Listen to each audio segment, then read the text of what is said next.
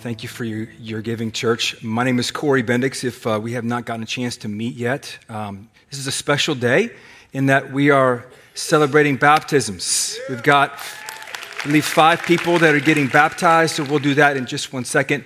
Um, if you would like, just go ahead and uh, go to Mark chapter 8, verses 14 to 21. Before we, we get there, um, I, I want to introduce myself and my family. Again, I've uh, been here for uh, my, this is my second go around here. I was here for eight years, uh, and, and, I'm, and I'm back. We're excited to be here.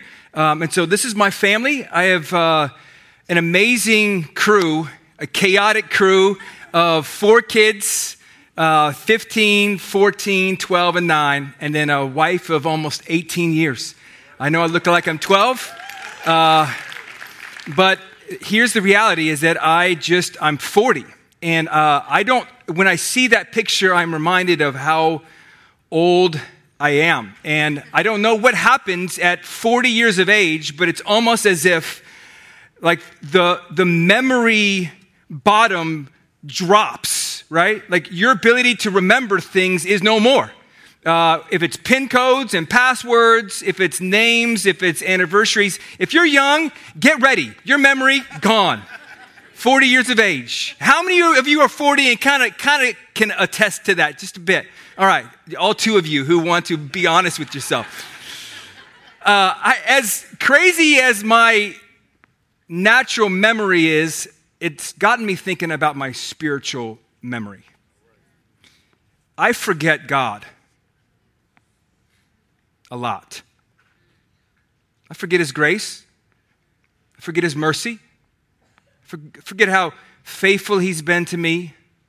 It's amazing how my current needs so quickly uh, outmatch and speak louder than a current Savior. I'm not sure if you're like me, but what, what I find hope in is as I go throughout the pages of the scriptures, I find a lot of people who have been overwhelmed with this spiritual dementia.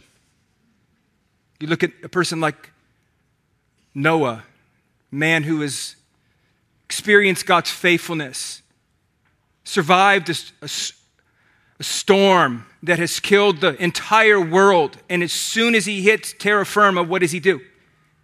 He creates a concoction of strong drink and he gets drunk and he brings shame to himself, shame to, to his family, and shame to his son specifically. A man who has forgotten God. We look at Solomon, an encounter with God where God says to him, What do you want? Anything. He says, I want to rule your, your kingdom with wisdom. God says, You've got it. He's known as the wisest man on the earth, encountering God's presence, encountering his wisdom, encountering his resources.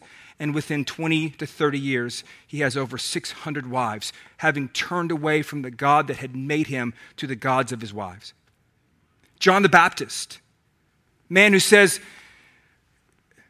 Here is the Lamb of God that comes to take away the sins of the world in chapter 1. What happens in chapter 4? He's, he's in a prison and he says, He sends a messenger to Jesus. Are you the Messiah or should we look for someone else? Isn't it amazing how this, this tendency this virus to forget God lives and breathes in all of us. And my question is where, what does this look like? What does spiritual dementia look like in me? But most importantly, what does it look like in the Bible?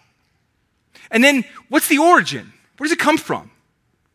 But most importantly, what is God's answer in Jesus? Where, where do we find our hope that Jesus has an answer for my spiritual forgetfulness, for my dementia?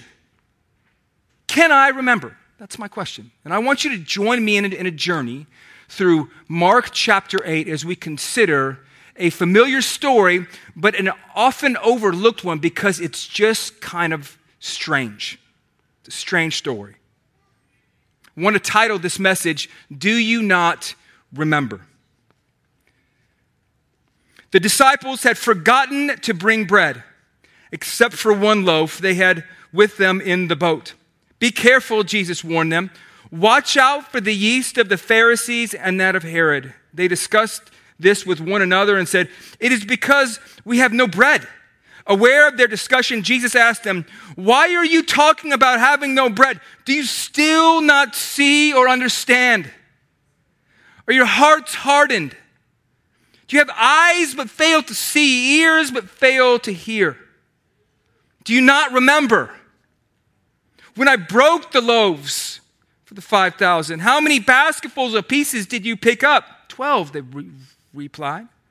And when I broke the seven loaves for the 4,000, how many basketfuls of pieces did you pick up?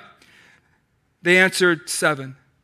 He said to them, Do you still not understand?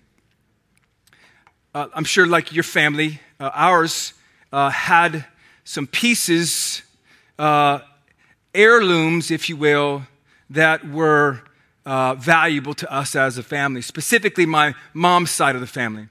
Um, she uh, had a, uh, her, her, her father had received many years ago uh, a copy of a Renoir painting, a, a painting that was uh, extended to, the, to their, their family. Was, was important to them. It was set aside. It was valuable.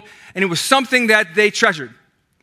And uh, as they transitioned, as all families do uh, when it comes to my grandpa and grandma Bassett, they moved from Lake Kiowa, Texas to the villages in Florida. And somehow in the transition, this painting, uh, it found its way to the attic. And as, as my uh, grandpa got a bit older, it was uh, time for him to transition into another home. And my mom happened to go down to Florida to help him with this final transition. My grandpa was collecting all of the stuff that he wanted to give away to Goodwill. And he had a pile. My mom tells a story about how she was sifting through this pile and she saw something that was a little abnormal. She pulls it out and it was the Renoir painting. It had found its way to the attic and was about to be given away. And this is the context, this is the experience that I believe that we have when it comes to the book of Mark and Mark chapter 8 with the disciples. They have something priceless in Jesus, and they're on their way up to the attic. See, what, what we have in Mark's gospel is Mark is writing this masterpiece with Jesus at the center. And, and it's, it's, a, it's a beautiful tapestry that he's, he's scripting, he's writing uh, brush after brush of Jesus is the Son of God.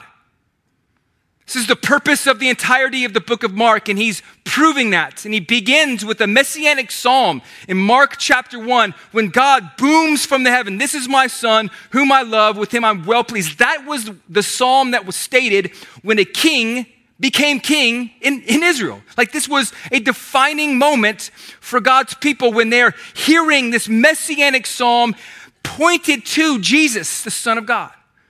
And what Mark is doing is he's, is he's helping, he's inviting the, the audience into this reality that Jesus is the crowned King of Kings. And he proves it by one experience after another where Jesus has authority. He has authority to heal the sick, he has authority to take demons and cast them out of people.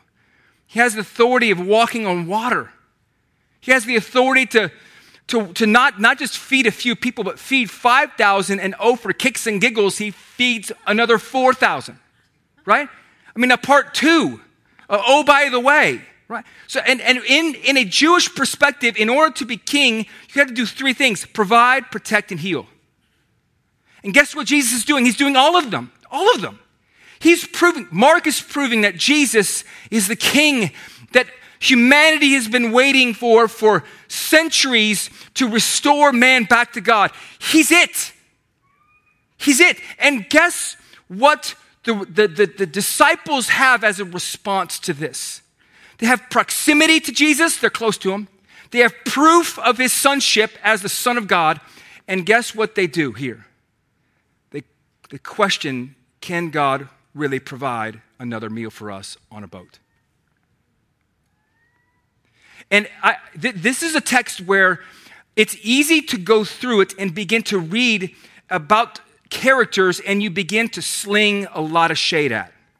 Of how can you do this? Come on, man. You've seen him walk on water and then you're going to actually question if he has the ability to take care of you when it comes to a meal. And guess what? I do that all the time. That my current needs speak louder than a current Savior. Here's, here's, here's what happens when it comes to the story. It, the, the whole book of Mark pivots within the context of this text, and it starts with verse 14. Let's read it. I think, I think we've, we've got a slide. It says this It says, The disciples had forgotten to bring bread except for one loaf. One loaf. Now, if you read it, you're like, okay, Corey, what's the big deal? Well, thankfully, we have another perspective in John. John describes Jesus as, as what? The bread of life, right? So in the boat, we don't have one loaf, we have two. We have two, we have two loaves. One loaf that you can see, one loaf that was created, and the creator of that loaf. And if you want to know what it means to forget God, it's simply this forgetting God is allowing present needs to overcome and overwhelm a present creator. That here, here's, here's what the gospel is the gospel is, is now choosing which loaf are you going to surrender to. Because here's, here's the reality we live in a world where we are constantly pulled into needs and demands, and instantly when we face the need, we forget our creators. This is what I do. This is what we do. This is the story of humanity. We, it's almost like we live to forget God. We have this tendency to constantly turn our back on the one who, who extended and emptied himself for us. See, if, if you don't believe me, let me just tease this out. For all of us, we have God's proof of his love for you by constantly shocking you with, with blessings, specifically with finances. Right? I mean, he's, I have example after example after example of God shocking me, overwhelming me with his, with his generosity as a generous host. And, and often I find myself uh, as a functioning atheist with my money. God providing, and then me, when the need comes, I turn my back on the very God who has been nothing but generous to me. This is what we do. Is that God provides, He provides, He, he provides, and then we have this moment where, where we're like, you know what, I'm just not gonna tithe. I'm not gonna do it. This is us forgetting God. Is that when present needs outweigh a present creator. Let's go, let's go to health. I mean, miracle after miracle after miracle of God, not, not, not only providing healing for you when needed, but then providing wisdom through doctors to actually give you what you need. And then when we face moments of, of, of, being overwhelmed by certain health challenges, it's so easy to now step into the world of now controlling things, of, of now being the doctor that does the research and now it's all on you to fix the problem. This is what we do. This is the human condition. And we could talk about relationships, we could talk about your future. This is what we do. When current needs outweigh and overwhelm a current creator, that is what it looks like to begin the process of forgetting God. And then what, what Jesus does is he sees this. He sees this from a mile away. They're trying to focus on where they're going to eat, the deficiencies of the bread. And Jesus is focusing on the deficiencies of, of their faith. And then he goes on and he says this, and, and you can go to the next slide. Be careful, Jesus warned them. Watch out for the yeast of the Pharisees and the Sadducees, and, uh, and that of Herod, excuse me. What, what is he saying, yeast? Yeast, we all know what yeast is. It's a little tiny pinch. It goes into a, a, a batch of dough. You let it sit overnight, and magically, the dough goes, the, the, the yeast goes through the entirety of the dough, causing it to rise and preparing it for you to make the best donuts ever. Right? Like, this is what yeast does. It starts out small, but its intent is to spread. And what Jesus is saying is, He's saying, There's a yeast in you, disciples. It's fermenting. I can see it. It's fermenting. And it's, it's, a, it's fermenting, it's a, it's, a, it's a seed of suspicion that you don't think I can provide for you. that you're questioning me. Do I have what it takes to be the God that you need at this moment? And he's saying to them right now, there is a yeast. It's inside of you. Watch out for it. Be careful. He says it three times. And really the question is, well, what, what is it, like, where does this yeast come from? Like, wh- where's the origin? Where does it come back to?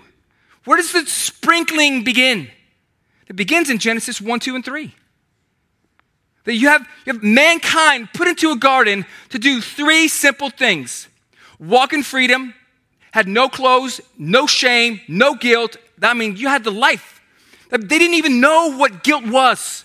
They didn't have any context of what shame even felt like. They were free. They had a function that God worked with them to tend the, to tend the garden. I mean, they loved to do the work because they had their creator to do it with them.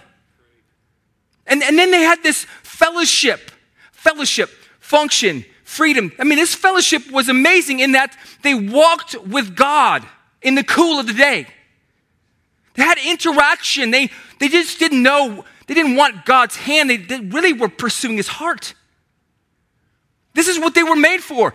And over the course of time, we find the voice of Satan beginning to lure them away. And, and, and then, and then in the, just in the process of communication with Satan, what we find is this simple question I have present needs that are outweighing my present creator.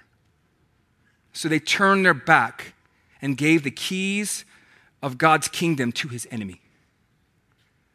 And then sin came into the world. So, what you can say is the root of all sin is forgetting God. The root of all sin is forgetting God. And guess what? Mankind has been forgetting him ever since. The heart of, our, of, of humanity is this intent to forget the one that created you. And guess what's so beautiful about the story, about the, about the origin of forgetting God, is that although we forgot Him, guess what? We have this, this whole narrative that He refuses to forget us. I mean, just look at the rainbow. What does the rainbow say? The rainbow says, You sin against me, I'm never going to wipe you out ever again. You forgot me, I will never forget you. If you look at the prophets, the feasts, it all communicates one thing God's commitment to remember us even though we live to forget Him. And then it's proven in the sending of His Son. He sends His Son. And we find these eight questions, eight questions that some theologians believe that there was anger and intensity. I don't see that. Same way that if you if, if you as a husband were to hear from your wife that she has decided to, to leave you, there would be questions of confusion and anger and heartbreak. But it would be heartbreak. What happened? What did I do? This is what we have. We have eight questions of Jesus' heartbreak towards humanity. And it's almost like we have this culmination of the entirety of the Old Testament, of, of, of Israel forgetting their God. And it's all wrapped up in the heart of what the, the, the, disciples are doing. And Jesus asked these questions. And you would think in the process of these questions that the forgetting, like the, this lifestyle of forgetting God, it would end. But guess what? It doesn't in Mark's gospel. You have the disciples, they go up to a Mount of Transfiguration. They encounter Jesus in a new way. And guess what they do when they need him, when he needs them the most? They fall asleep. Then, then you have a crowd, a crowd that, that gathers around and says, Hosanna, Hosanna. And then within a couple of hours, they're saying, Crucify him, crucify him. You have Peter, who's, who is saying, My Lord and my God. And then turning around and saying, I don't know him. This is this is the text, and then it ends abruptly. Or does it? See, there's a key word in the verses that we just read. The key word is remember. Because in a couple of chapters, Mark is going to lead us to another meal. And in this meal, Jesus is going to bring his disciples, the ones that he knows are going to turn his back on him and forget him again. And brings them around and he, he institutes a new meal. And he says, Do this in remembrance of me. And what he's doing in this moment is, although there was, there's been the yeast of the Pharisees, the yeast of sin, that has been rooted in the human heart since the beginning.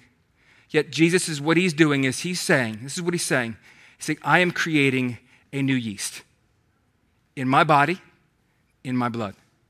And this yeast, I want to insert it by grace through faith into the heart of every person that believes. And this yeast will push out all the other yeasts. And I promise it, and I'm going to seal it by going to, to the cross. And guess what happens at the cross? Jesus, bloodied, being murdered, he says, Father, forgive. Father, forgive them, for they know not what they do. Even though we forgot him at the cross, what? Jesus remembered us. He remembered us. The cross is this, this one tale after another, after another that says that he will never, ever, ever forget us. And then through his life, death, burial, and resurrection becomes the power by which we can now live a life of remembrance to him. This is the hope that we have in the gospel. And see, what's so beautiful about this is that he, the first thing that he does when he comes back from the grave, in, in Luke's uh, perspective, he, he, he, ta- he, he ends this magnum opus of his book with this, this unbelievable tale of these two disciples who have forgotten Jesus. And they're walking on this road to Emmaus. And this is what Jesus says to them. He says this. He says, as they approached the village to which they were going, Jesus continued on as if he were going farther. But they urged him strongly, Stay with us, for it is nearly evening. The day is almost over. So he went in to stay with them. And when he was at the table with them, he took the bread. He gave thanks he broke it and he began to give it to them, and then their eyes were open and they recognized him and he disappeared from them. See, this is a story of two people who were running away, and Jesus pursued them as they were running. And then he led them to a place where he took the bread and he broke it and he gave it. And that breaking of his body was enough to open up their eyes and awaken their hearts to now give themselves fully to the one who gave themselves fully to them. This is what we have as the hope to live a life of remembrance. This is what we have. These final words that Jesus says Father, forgive them, for they know not what they do. I, will close with this story. Um, my, my grandma, Bendix, her name's Vinny, um, she was a hero of mine, and uh, I, we had a special relationship. And um, what I am not sure if you've ever had a relationship with a person where you just had your own kind of language. Um, I had a word with her. It was a word later. Uh, it was, I'm not sure really where it came from, but I just would throw in this word later, and it was almost like it spoke volumes. And I usually said it in awkward moments where only me and her knew about it and she would kind of laugh and I'd laugh, but it was, it was our word, special word that was rich in relationship and meaning for both of us. And towards the end of her life, last day that she was alive, she, I got a chance to speak to her, and she was in a bit of a fog in speaking, and she was tired. And somewhere in the conversation, I said, Later, Grandma. And in the communication of that one word. It was as if she was awakened with energy. It was almost like the fog was cleared, that I said a word that awakened her. And we had a, a moment of connection that was, that was enriching. And what we have in Jesus, Father, forgive them, for they know not what they do. It is finished. We have our word a word that awakens you, a word that now empowers you to live, a word that now draws you to Himself, a word that now puts a, hook in your soul that even though you, you forget Him, you are awakened to the fact that God can never forget me, and I am now running back to the one who has run to me. That this is what we have as hope for a, a life that, that, that now begins to end this lifestyle of forgetting God. We don't have to do that any longer because of the hope we have in this one who has pursued us. Our current need no longer has to overwhelm a current Savior. Let's pray. Father, we love you. We thank you for who you are. We thank you for the hope that we find in the gospel. That these, this good news that Jesus, you extended yourself for us. You pursued us when we were filthy. You gave yourself to us when we were rejecting you. And Father, we thank you that because of the cross, because of a resurrection that now extends life where there was death, God, it now awakens our heart to run to the one who is king over all of the earth. Lord, forgive us for the way in which we've distanced ourselves from you and allowed current needs to overwhelm and to distance us from a current Savior. Lord, we love you. We thank you for who you are, for what you're doing in this people. Help us to live a life of remembrance. In your name we pray. Amen. Amen.